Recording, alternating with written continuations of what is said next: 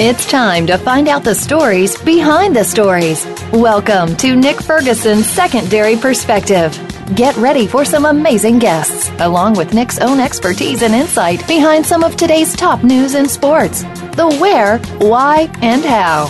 Now, here's your host, Nick Ferguson.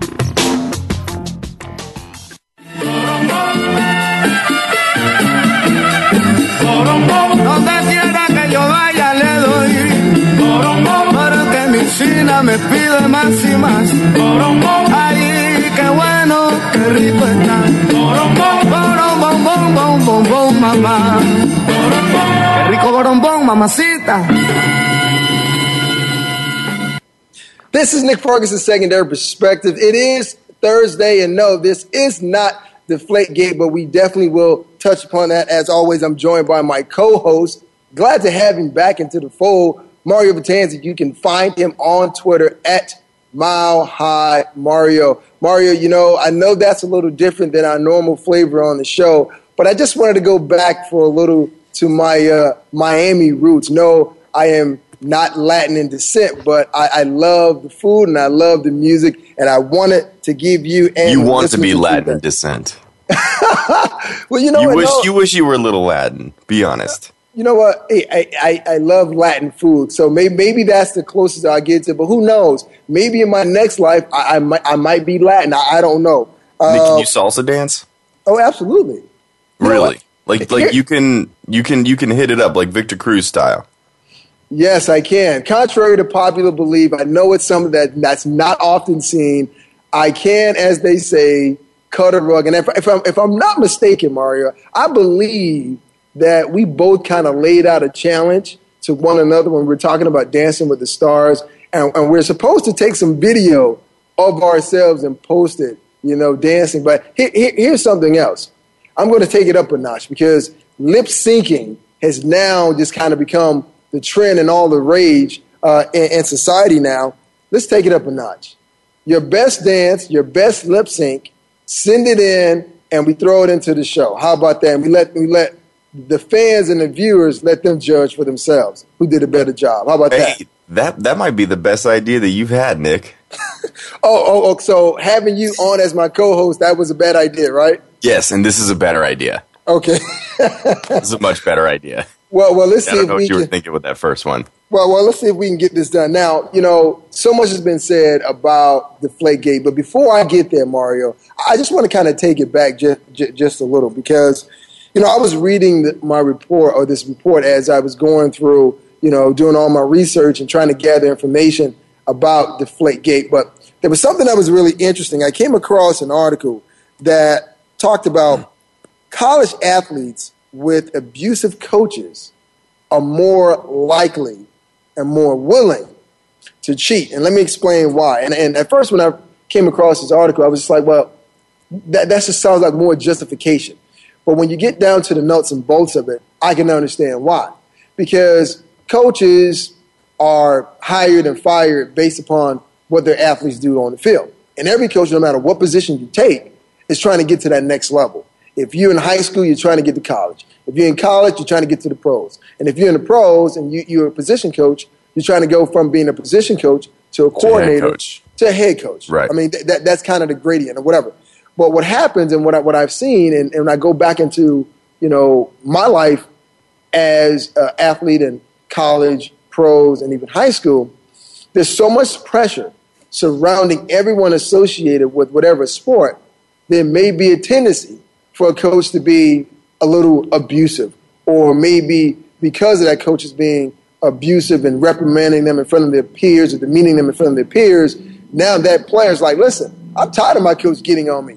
What more can I do to make myself better in the game? And sometimes the result is that player, not all players, but they think the way to, to kind of get over this and, and alleviate themselves from being in that, in that heavy gunfire their coach, they try to cheat and thinking, okay, if I cheat, we win. The coach is, on, is not on my back. But the, and you know this, the better you do in any sport, the more criticism and pressure comes along. I, I'll let you go ahead and comment before I play this audio from uh, uh, Bryant University, Al Skinner. But go ahead and uh, give me your take.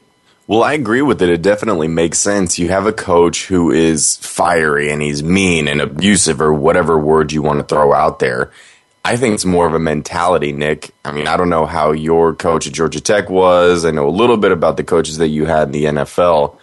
Um, but like that kind of fieriness, I feel like motivates to motivates a player almost to a point of fear where a player is like so worried about letting their coach down or so worried about getting yelled at. And not to say that these professional athletes or these college kids are scared but it's more like oh man like i i don't want to run suicides. I don't want to do this. I don't want him coming down on me. So i'm going to do whatever i can legal or illegal to make sure that you know i get my job done. So i definitely see this. That's that's certain certainly plausible because if you have a nice coach, it's like, oh, you know what, do your best and go out there and give 110%. And if you fail, you fail, but you're going to fail with a smile on your face or something like that. So, and I think that I believe that is the question. As a coach, you're kind of like the father figure. Parents right. are entrusting you to teach their, their sons, their daughters, how to be women, how to be men, and how to take what they learn from the sport exactly. and take it out into the corporate world and, and the business world. But where do you draw the line between motivating a player and then just being verbally and physically abusive? Mm-hmm. That, that, if, we're, if we're talking about it from like a, a parent's standpoint, Nick, I see it like obviously you have to toe the line. There's no instruction manual. There's no guidelines. You know, you just have to figure it out yourself. You have to toe that line. So as a parent, if you are too loose and let them get away with too much, then they'll walk all over you. And we've seen coaches that that has happened to. If you are too strict for them, then they will act out. And you know, in my opinion, that's the equiv- That would be the equivalent of you know a player cheating or a player not staying within the rules.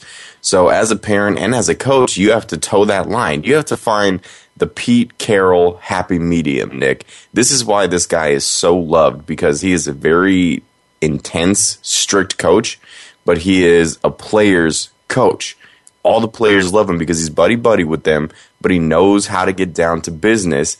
And there's still that hierarchy where he's in charge, even though they feel like they're equals with him. You listen to Nick Ferguson, Secondary Perspective. I'm Nick Ferguson. He is Mario Batanzi. You can listen live to the show as always. Get that Voice America Network app, whether you have Android, Android, Samsung, or you have like Mario that fancy uh, iPhone. But take us any whoa, whoa, and whoa, everywhere. Nick, you know I don't have an iPhone, and I oh, never oh, will have an iPhone. Oh, you don't? Oh, okay. I, just, oh, you just rope a dope me, Mayweather in me right now. Well, you know what? Hey, I've been throw me into I've that been, corner. I'm fighting out. Hey, listen, I've been rope dope before and painted into that corner of the Floyd uh, Mayweather that you like you always like to do, put me in a chokehold. So I'm only returning the favor. So uh, real fair. quickly, uh, I want you to take a listen to what uh, uh Bryant University, the former Boston College coach uh, Al Skinner, had to say about motivating players and what he suggests. So we, I think we all understand that, and we all try to motivate, but you cannot attack an individual uh, personally.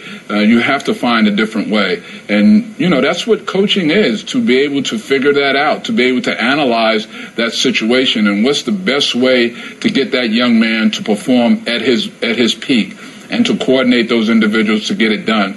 Yes, each individual is different. Each guy is motivated differently. But still, there's a line that you can't cross because if you do, you're just gonna you're gonna break down that trust and that mutual respect. Because without it, you, you, there's no way that you can be successful, and there's no way that you can coach individuals because they won't play for you. They will not. You listen to Nick Ferguson, Secondary Perspective. I'm joined by my co-host Mario Bertanzi. We're talking about uh, the fact of how far is too far when you talk about ethics in sports, uh, abusive coaches, and you know where do you draw the line? Mario, you know, I have two things right here in front of me, and you know, bear with me if you will. But I, but I think it, it deserves for me to go down these and tell me if you heard of anything similar or you currently experienced this. Now, what I have before me is a difference between or characteristics of a good coach and a bad coach. Now, I'm going to read a couple of characteristics from a bad coach. Okay, creates a team environment based on fear and devoid of safety. Overemphasizes the importance of winning, can be physically abusive, coaches through fear and intimidation, kills his athletes' joy and enthusiasm of the sport, regularly uses public embarrassment and humiliation of his athletes. Now, here's a little bit of what a good coach should be. Never uses humiliation or embarrassment as a coaching tool. Is a pro at catching athletes doing things right, not wrong, doing them right.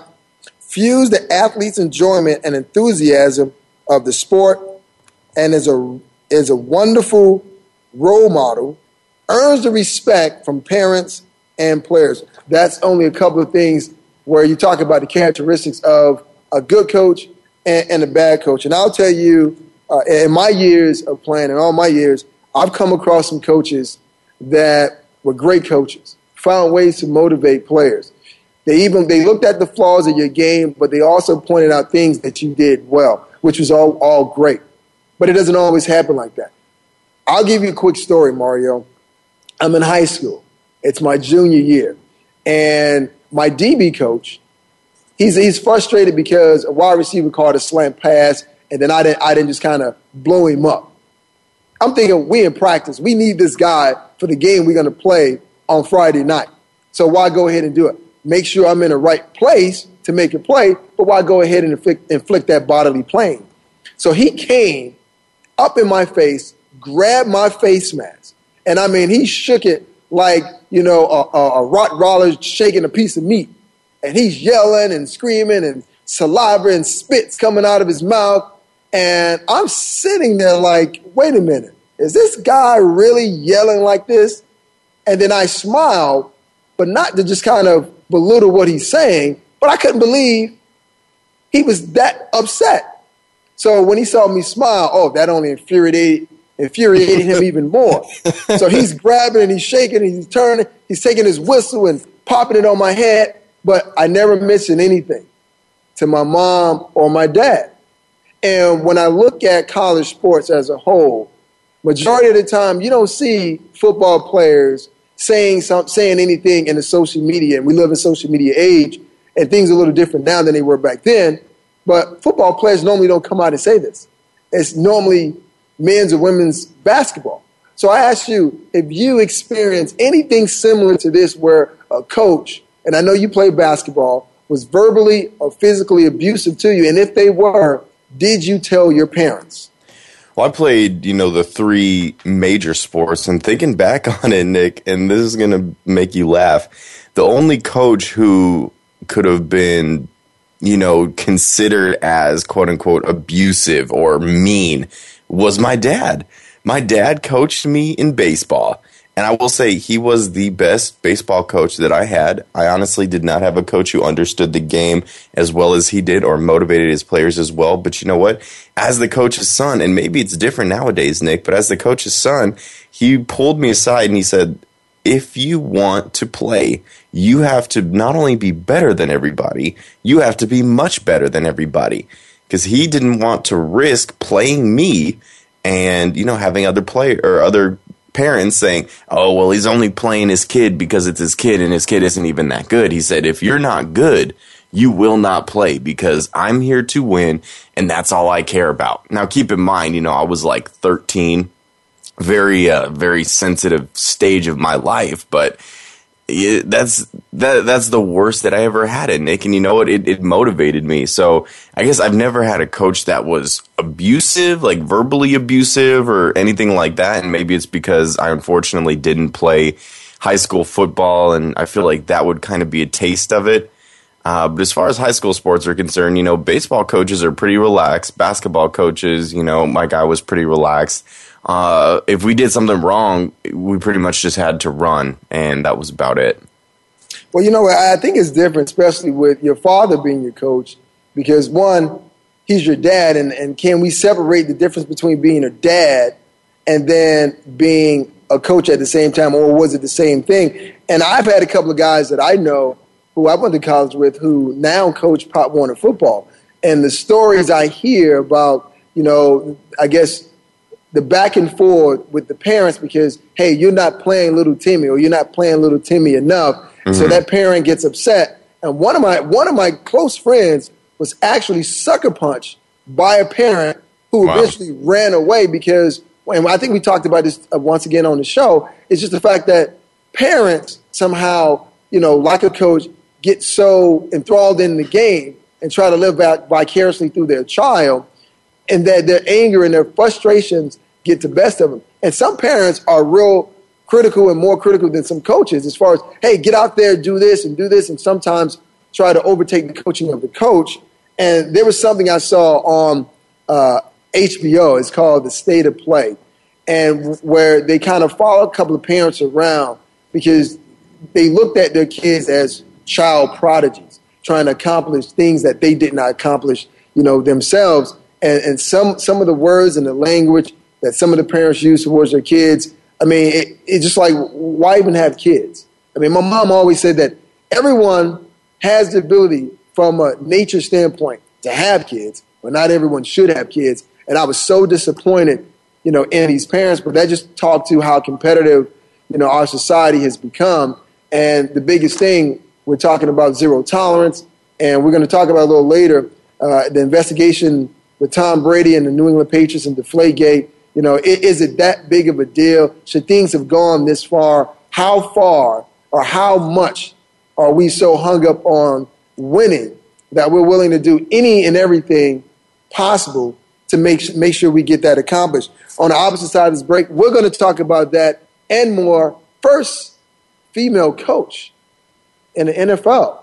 What does this mean? Is this a, is this a trend? Could we see a full time female head coach in all of the major sports? We don't know. But we will discuss that and more on the next side of this break. Nick Ferguson, secondary perspective with Mario Vitanzi. We'll be right back.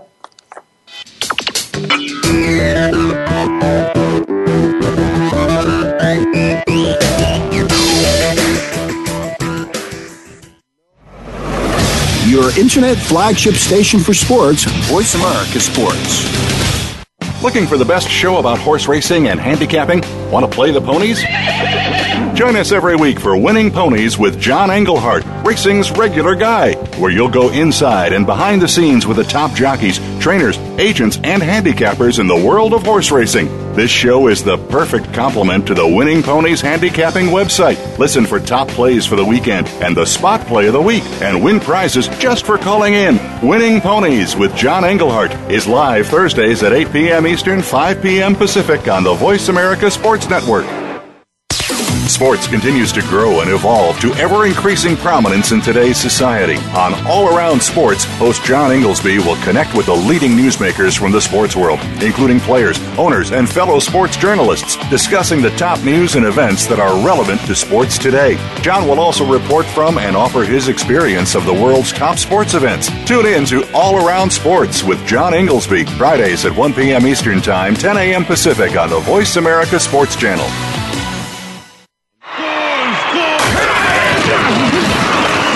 Internet flagship station for sports. Voice America Sports.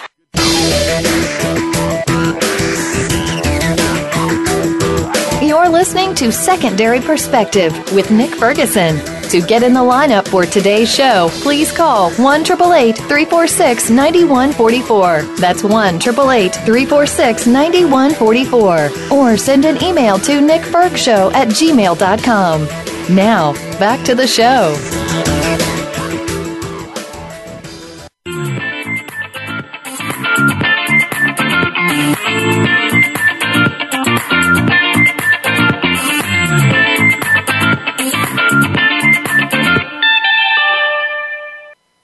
Mario, you know what? Uh, in, in, sports and in life, you know, we talked about it before. It, it said that if you're not cheating, you're not trying and it's not cheating until you get caught. And everyone's talking that's about your old adage, Nick. I know that's how you that, live. No, that's not how I live, but that, that's that's something that has been ingrained in our culture. And I know that uh, right now, Tom Brady, Bill Belichick, and Robert Kraft in the organization, and I guess Patriots Nation, they're taking it on the chin right now with Roger Goodell upholding This is four game suspension for Tom Brady. But before we get in, into that, I, I just want to toss this out there because I said it before, and I would say this to the day I die.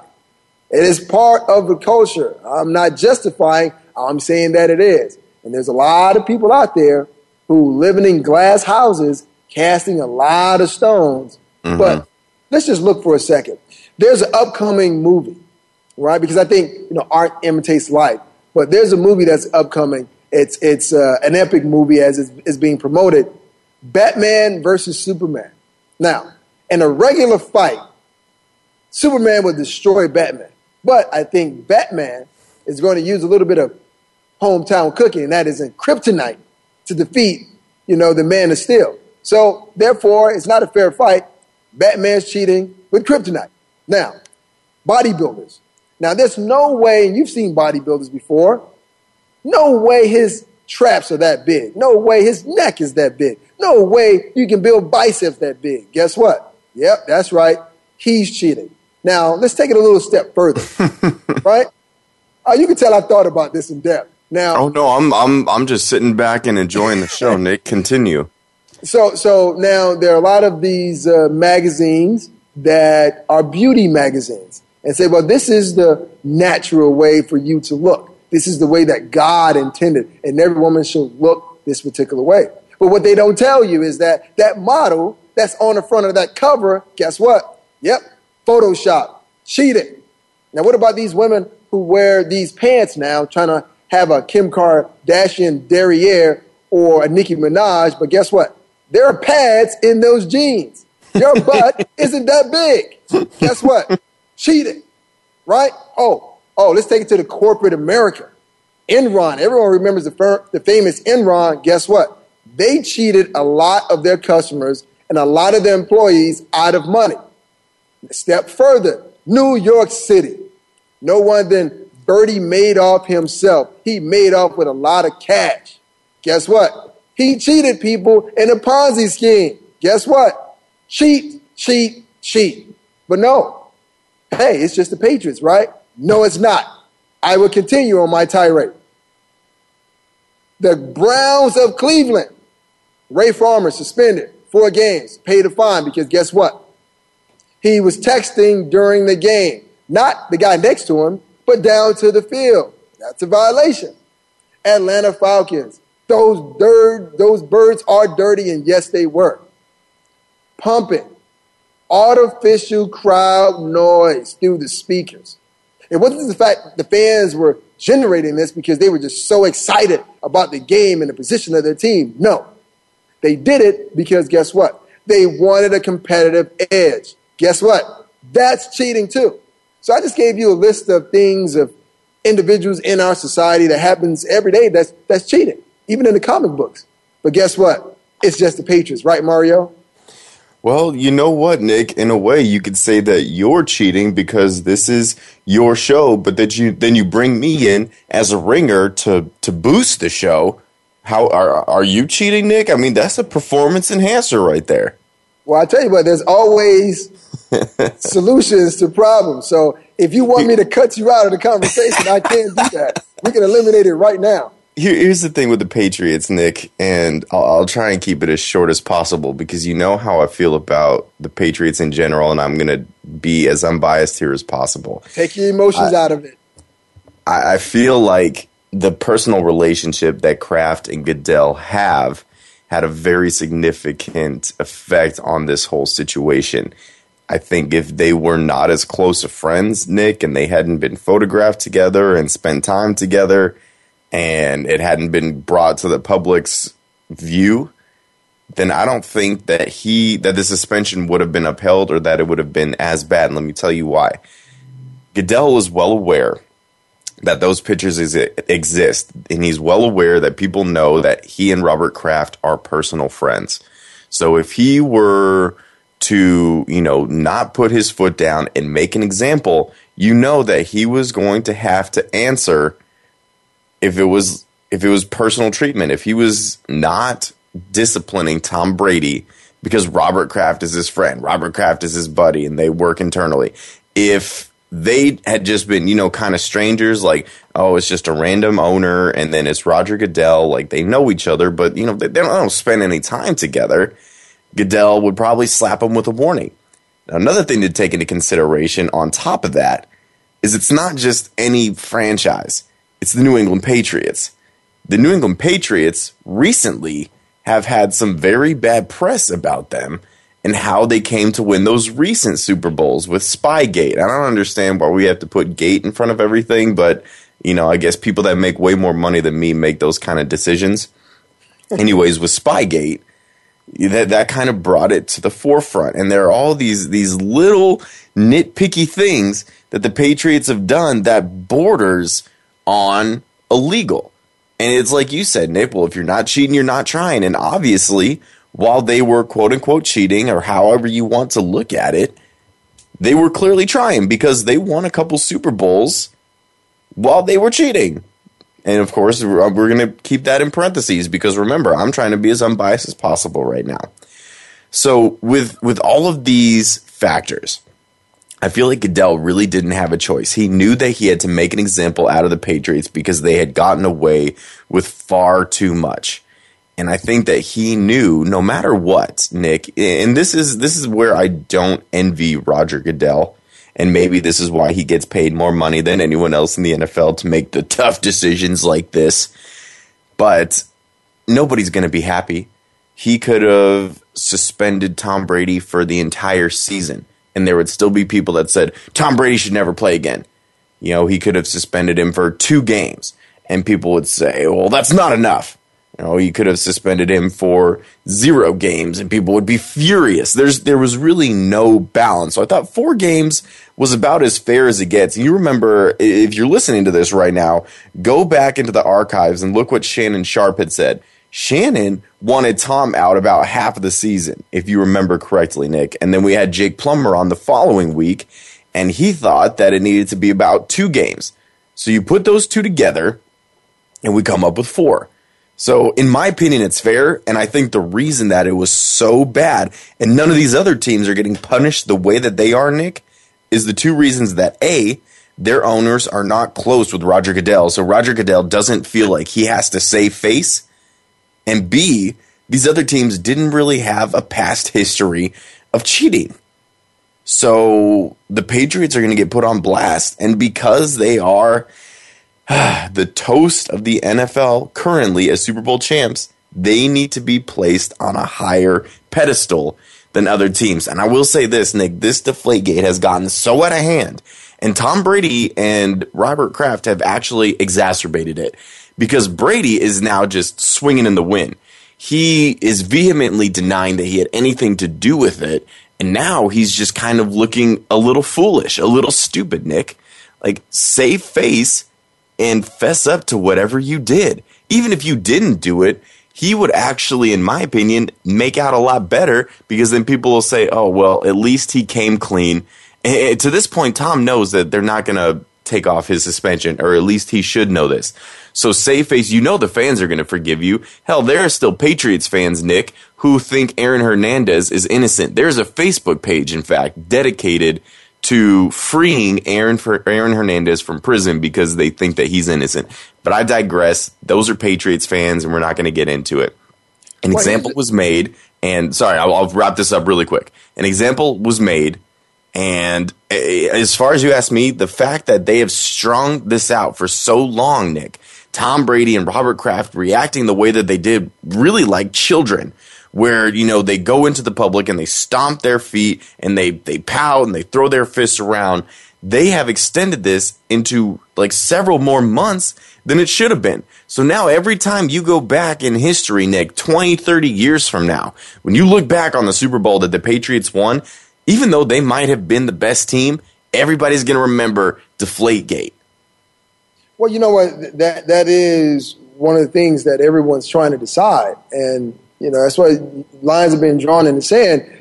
You know, whether you're a Patriots fan or whether you're not, when you look at Tom Brady's legacy, the question is, will this affect his legacy moving forward? And for me, you know, I, I don't think so. I'm not going to look at him any different. I have to see the league with a burden of proof. You can't say, okay, well, there's a 243 page report from Ted Wells that has language and verbiage like probably, likely, and generally aware. I don't know what that means. And the court of law is either you are guilty or you're innocent, right or wrong. And Robert Kraft said it himself, and he apologized to the Patriots fans, saying that he acted in good faith and accepted a harsh penalty, the harshest penalty that the league has ever, ever levied down in order to exonerate Tom Brady.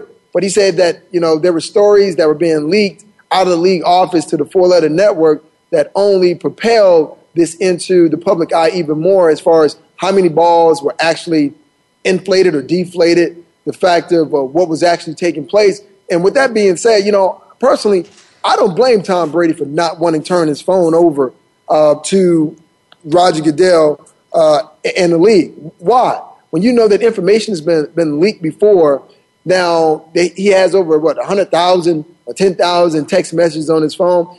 Whomever the person who was going to have to look through that, they were going to have to go through everything.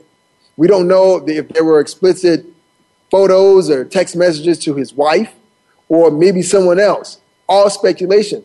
But I'm thinking if you're going to do that and you're going to ask him for his phone, at least have that person, one person, look through the text messages trying to find any incriminating evidence that links him to the Deflategate situation and have them sign a disclosure, disclosurary uh, a document saying as though if we were to see something or we were to read something, you cannot say anything about that. I think maybe he might have done it at, at that point, but the president is the biggest thing, Mario, here.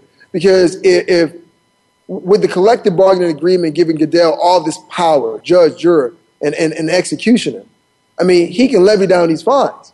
So to me, that put all the ownership in his, his hands and put the players at a, at, a, at a bad spot when it comes to this because let's just say there's another incident that happens off of the, the field. Tom Brady loses, now Goodell wants the phone. All your private information is out there in the public. I don't want people knowing all that.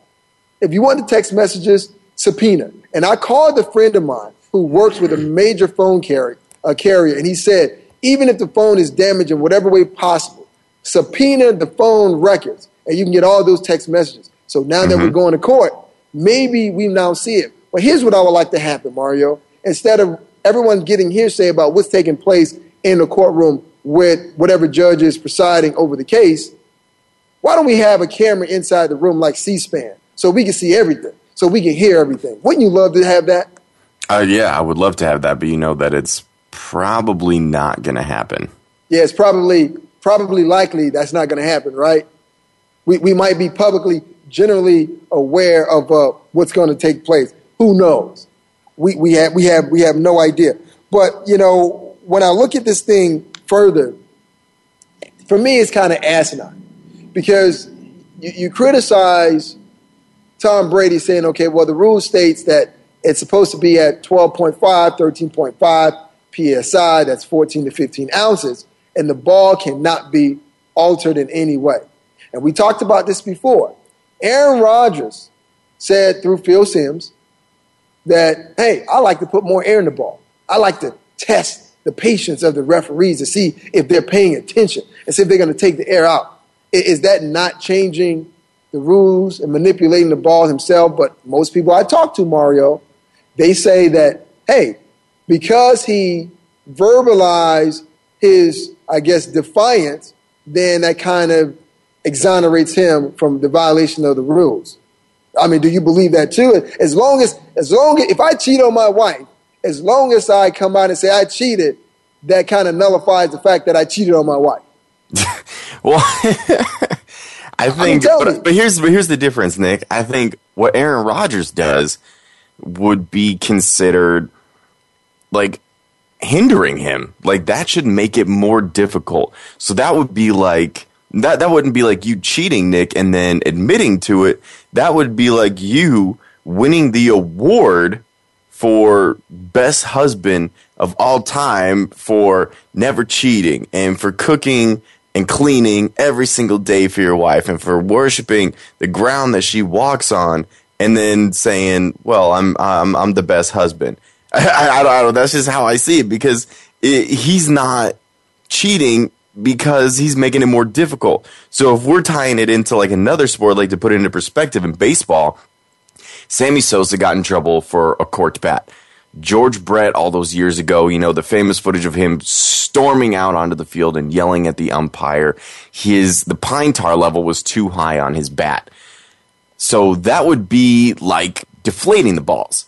Now, in baseball, it would be like the opposite. If you're inflating a football, it would be like, you know, using a hollowed out bat because you think that it'll increase your speed, the speed of your swing and, you know, allow you to hit better. Or as a pitcher, you know, you're throwing a baseball without any laces because, you know, you, you like the challenge. And obviously, if a pitcher doesn't have laces, the ball's not going to move. It's just going to go straight. And so that's, it, it's just weird to me. Like, I don't know how to react, Nick, because it's like, okay, he's altering the PSI in the football, but he's making it more difficult on himself. So maybe that's why he admitted it's like, well, I'm not giving myself an advantage. If anything, I'm putting myself behind. And you know what? Aaron Rodgers is so good, Nick, that in order to level the playing field, maybe he needs to make it more difficult on himself. I don't believe that. He said he, he put more air in the ball because he has large, he was blessed with large hands and allows him to grip the ball. And allowing him to grip the ball better is an advantage that that helps Aaron Rodgers be able to throw the ball down the field with a lot of zip and velocity. To me, that's still a violation of the rules, no matter how you slice it. But if you want to call in the program, 888 346 9144. And with that, we have a caller on the line. Noah, how's it going? Uh, everything's good. How are you? I'm doing. I'm doing well. Uh, it's hard to hear you in the background, but uh, uh, we're talking about the Deflategate. What do you have to say? Well, I think anybody who, no matter what it is, inflate or deflate, whenever you no, are giving yourself an advantage. And giving yourself an unfair advantage, whether it's increasing or decreasing the, the level of air in the ball, is bending the rules, breaking the rules, however you want to look at it, it's, it's basically an unfair advantage. So, so let me ask you: in your eyes, when you look at this, do you feel as though this is somehow tarnished the legacy of Tom Brady and the fact of how many Super Bowls uh, he's actually won? Well, I'm not sure if it'll it'll tarnish his legacy, but I know it definitely of the past Super Bowls he's won. But I know it definitely will tarnish what he what they accomplished in 2014 because it shows that even after Spygate, the New England Patriots or Tom Brady or whoever you want to say, they are doing things to get themselves looked at as cheaters. And we in the NFL, you try to make the level playing field even, but you see guys doing things of that nature. That you know, whether it's cheating with your body or if it's cheating in the game, it's cheating in general, and that there's no place for that in the game. So let me ask you before I let you go, what happens? Let's just say hypothetically that Tom Brady is found innocent in these findings. What then? I mean, what do people say after all this harsh criticism of both he and the Patriots? What then? Well, I don't think anybody is going to say, well, he's found innocent, so all is forgiven. I think they're just going to realize that that was part of the political process, which helped Tom Brady, you know, through a suspension, whether his game the games are reduced or, you know, whether it's no suspension at all. But the fact does remain that air was let put let out of the ball. Someone had to do it. Someone had to pay the price for it.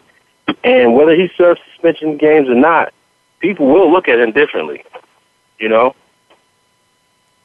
Well, Noah, thank you for uh, calling into the show and giving us uh, your input. Really appreciate it. No problem. Coming up after the break, the first female to be hired in the NFL, and could there be more to come? And Hollywood weighs in in a very subtle way on this whole deflate gate. That and more. On the opposite side of this break, you're listening to Nick Ferguson's Secondary Perspective with Mario Batanzi.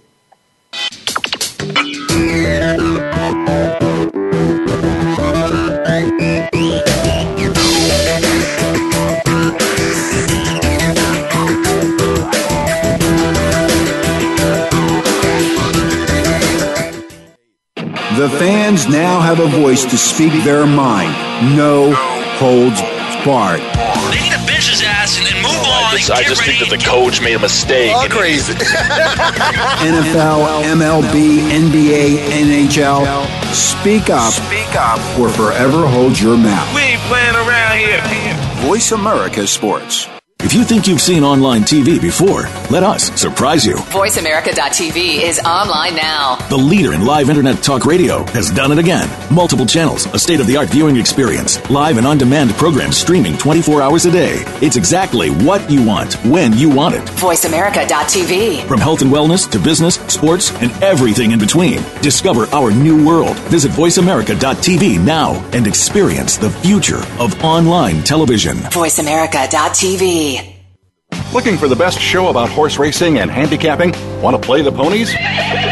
Join us every week for Winning Ponies with John Englehart, racing's regular guy, where you'll go inside and behind the scenes with the top jockeys, trainers, agents, and handicappers in the world of horse racing. This show is the perfect complement to the Winning Ponies handicapping website. Listen for top plays for the weekend and the spot play of the week and win prizes just for calling in. Winning Ponies with John Englehart is live Thursdays at 8 p.m. Eastern, 5 p.m. Pacific on the Voice America Sports Network.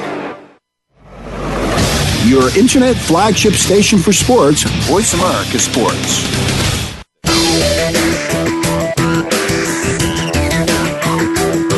You're listening to Secondary Perspective with Nick Ferguson. To get in the lineup for today's show, please call 1 346 9144. That's 1 346 9144. Or send an email to nickfergshow at gmail.com. Now, back to the show.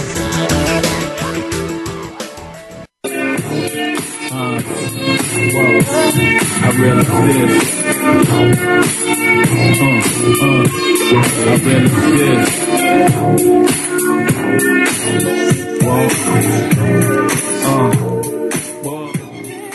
That's right, Nick Ferguson, secondary perspective, and we're still talking about the Deflategate, and, and really quickly, Mario, uh, I'm always thinking about you know innovative things and how to spice up the show. But I, w- I was looking through uh, some movie archives, and I said, well, what movie would definitely depict what's taking place with Roger Goodell and the whole Deflategate? And I said, well, what Goodell and the, and the league want, they want Tom Brady to admit his guilt. Will that happen? I don't know. It's going to play out in court. It's, it's like Cain versus Abel. I mean, it's like the NFL infighting. But but he, he, here's Hollywood's depiction of what the league wants. Let that roll. That's what you told Lieutenant Kendrick to do. Object! And when it went bad, you cut these guys loose! Your Honor, you had Marcus inside a phony transfer! Your Honor, you doctored the logbook! Damn it, Captain! You coerced the doctor! Consider yourself in contempt! Colonel Jessup, did you order the code red? You don't have to answer that question. I'll answer the question. You want answers? I think I'm entitled. You want answers? I want the truth! You can't handle the truth! You don't want the truth because deep down in places you don't talk about at parties, you want me on that wall. You need me on that wall. We use words like honor, code, loyalty. Fine.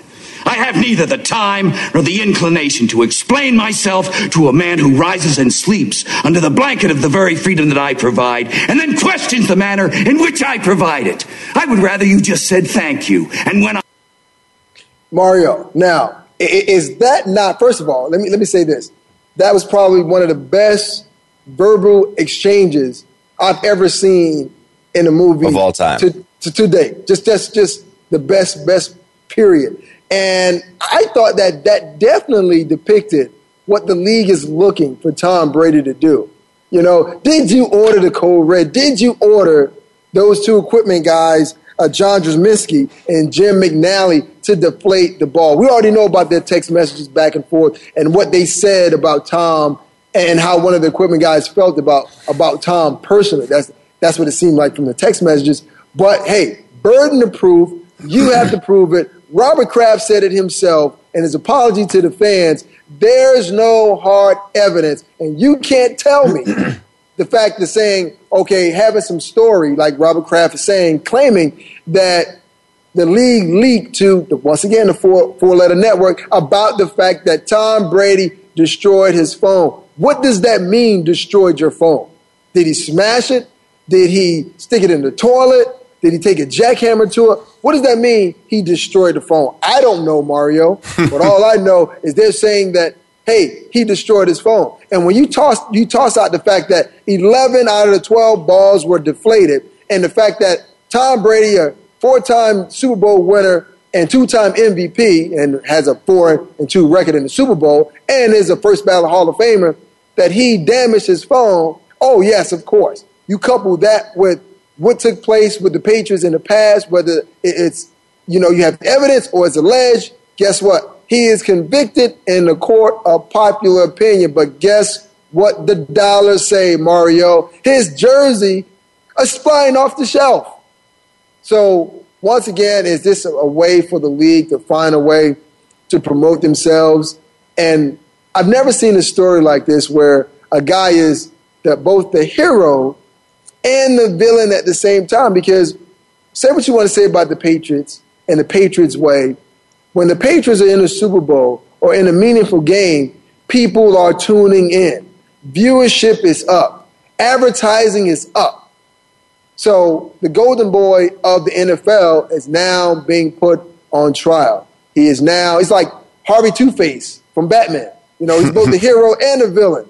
But once again, Mario, we still have to wait to see how, how this uh, uh, plays, plays out. But how did you like that? Uh, a few good men. Oh, I thought that was I thought that was perfect, Nick, and hopefully we can get Tom Cruise in that uh, in that courtroom and get Tom Brady to admit that he deflated the football, so we could finally be rid of this stupid story once and for all. And I told you this during the break, Nick, and I'm going to bring it up now. A story that needs to be getting way more attention, and it doesn't even need to be talked about. It just needs to be said. Eric Berry is now cancer free and he is reporting to camp. Now, I don't care if you're a Broncos fan like I am, Raiders fan, Chargers fan, or any other fan in the NFL. Whether you love the Chiefs, hate the Chiefs, are indifferent, it doesn't matter because this is a humanistic story. Eric Berry was one of, if not the best safeties in the NFL. We all know that he had to stop playing because they found a growth, you know, they found cancer. And today, Nick, it is such an incredible story. He is cancer free and this, it transcends sports because like I said, is a humanistic story and it hits close to home to so many people. And it's just so inspiring and so incredible that, you know, he was blessed enough to be able to rise above this and is now healed. Like it's, this is such a better story. And I just wish that it got a little bit more attention, uh, than Deflate Gate. Well, you know what, Mario, you, are you're absolutely uh, right. Uh, but in the day and age that we live in, stories like that, you know, they, they, they don't garner the first the front page, and that's been my problem for a while, being a professional athlete and just being just a, a human being. Period. It, why glorify some of the negative things that are happening in our society and putting them on the front page, and you don't tell the inspirational stories of people doing great things around this country, whether they are uh, working for corporate America or they are, you know, professional athlete. To me, we need more of these stories, stories because sometimes when I watch the news, I don't know about you, Mario, when I watch the news, it can be really depressing. That, that first like five minutes, it's like the, the first five minutes of watching Saving, Saving Private Ryan. It's just like, oh, wow, it, you know, I want to flip, change the channel. You know, it's just like, give me, give me some good news, you know, increase my spirits. And with that, I'm going to give you a little bit of, uh, of good news. You know, there's a fourth grade class, and you know, there's a lot of homeless people in this country, and, and, and we're considered to be one of the wealthiest countries in the world, but there's a growing number of homeless people. So there's a, a fourth uh, grade class, and I'll put this on Twitter later, that decided to grow as a class project uh, enough food to feed 300 homeless people and in another related story, uh, there was a police officer who was driving and he saw an old, an old man in the wheelchair trying to mow his lawn. The officer pulled over and proceeded to mow the lawn for the guy. These are the stories that need to be told. These are the stories that need to be headlines. And that's why here on Secondary Perspective, we give you that. And Mario, here's one more for you. Now, we, we all talk about global warming and, and light bills and things uh, going up and water shortages, especially in California, where they're promoting, hey, let your lawn go California go. Basically, they're telling people allow their grass to die. But here's the story: it is a, a lamp, and as it's it's told, the people in the Philippines that often suffer from typhoons and floods. Uh, there's a new product that is out. It's called a galvanic cell creating electricity from a chemical reaction between the salt water and the electrodes. Apparently, there's a lamp that all you do is grab a glass of water, throw two tablespoons of salt, and you can run a lamp on with the electrodes for about a year. And then also, uh, they're kind of uh, revamping it a little, which is going to come out in a couple of months, where you can use salt water to actually charge your cell phone. How would you like to have a product like that, Mario? Man, that sounds that sounds incredible, Nick. When you told me during the break that you had some tech stuff to share with me, I figured it would just be another iPhone crack, but that that was a, that was better. I'm I'm happy that you shared that with me, and now I want it. Well, see, I think everyone wants it. My wife said this morning was like, "Hey, we got to get one of those," but uh, the NFL had to get one too. You know, with the NBA, uh, Becky Hammond, I guess, taking the world by storm and winning the Summer League Championship. That's Becky Hammon, female basketball coach, now part of the uh, Gregg Popovich and Spurs uh, coaching staff. Uh, the league uh, signed, that's not the league, the Cardinals hired Jen Walter, a former Arena League uh, star. Well, I don't want to say star, but three carries for one yard. So she played, first woman to play an all male football game, but now she'd be the first female coach hired for the preseason for the Arizona Cardinals, which follows a trend. And here's a little bit what Jen had to say. Really been getting wrapped up by like in the wings of the Cardinals. I mean, I couldn't say it any better. The media part is insane. You know, I always like to say I, I played, you know, 13 years of women's football, being one of the best in the world, two gold medals, and nobody even knew I was you know, I existed until I took big hits by men. So um, to be in this spot, it's it's a little overwhelming, but it's very exciting. But I can show these guys what you know that you can overcome any limitation. I'm 5'2", 230 pounds. I never should have been able to do what I was doing, even in the women's league. So it's not always about outbigging somebody. Sometimes you have to be a little bit smarter. But I didn't start playing football to be here. I didn't even dream that it was possible. And I think the beauty of this is that though it's a dream I never could have had, now it's a dream other girls can grow up and have. And so I guess if that makes me a trailblazer, then she's a trailblazer. I'm honored. You know, well, then I'm honored. That was Bruce Arians commenting on the training camp hire of Jen Welter. Mario, before we get out of here, give me your final thoughts you know, with Jen Welter being hired, how does it change the landscape of how diversity is being viewed in professional sports? Well, here's the thing that we need to to do, Nick. We need to get to the point where something like this is no longer news. Something like this is no longer groundbreaking. That it it is the norm. And it was kind of like how we talked about the Michael Sam situation. At least it was my take with it. I don't care if he's gay, straight, bi, tie, whatever. If he is good and he gets the job done, then I would want him on my team. The same thing here. If she can get the job done and she is a good coach, then I want her there. I don't care if she's a woman, a woman, a man, or somewhere in between. You feel me? So I, I think this is a step in the right direction.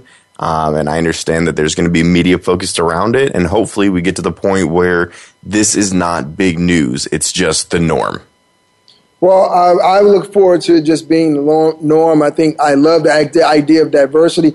Hire people based upon the things and the qualifications that they bring to the job, not sex or gender. Thanks for joining the show. As always, Mario Vitanzi, my co-host. Once again, you can find him on Twitter at Mile Mario. You can find me at Nick Ferguson underscore 25. Always share your thoughts and your ideas, whether we're on live or not. I'm always tweeting. Mario's also tweeting during the weekend. Justin on the boards and my three amigos here at the pavilion here on the campus of the Church of Scientology. Thank you for allowing me to broadcast live from here at the Pavilion. Until next week, have a safe weekend and hey, don't inflate or deflate anything. We'll be back right here next week, same bad time.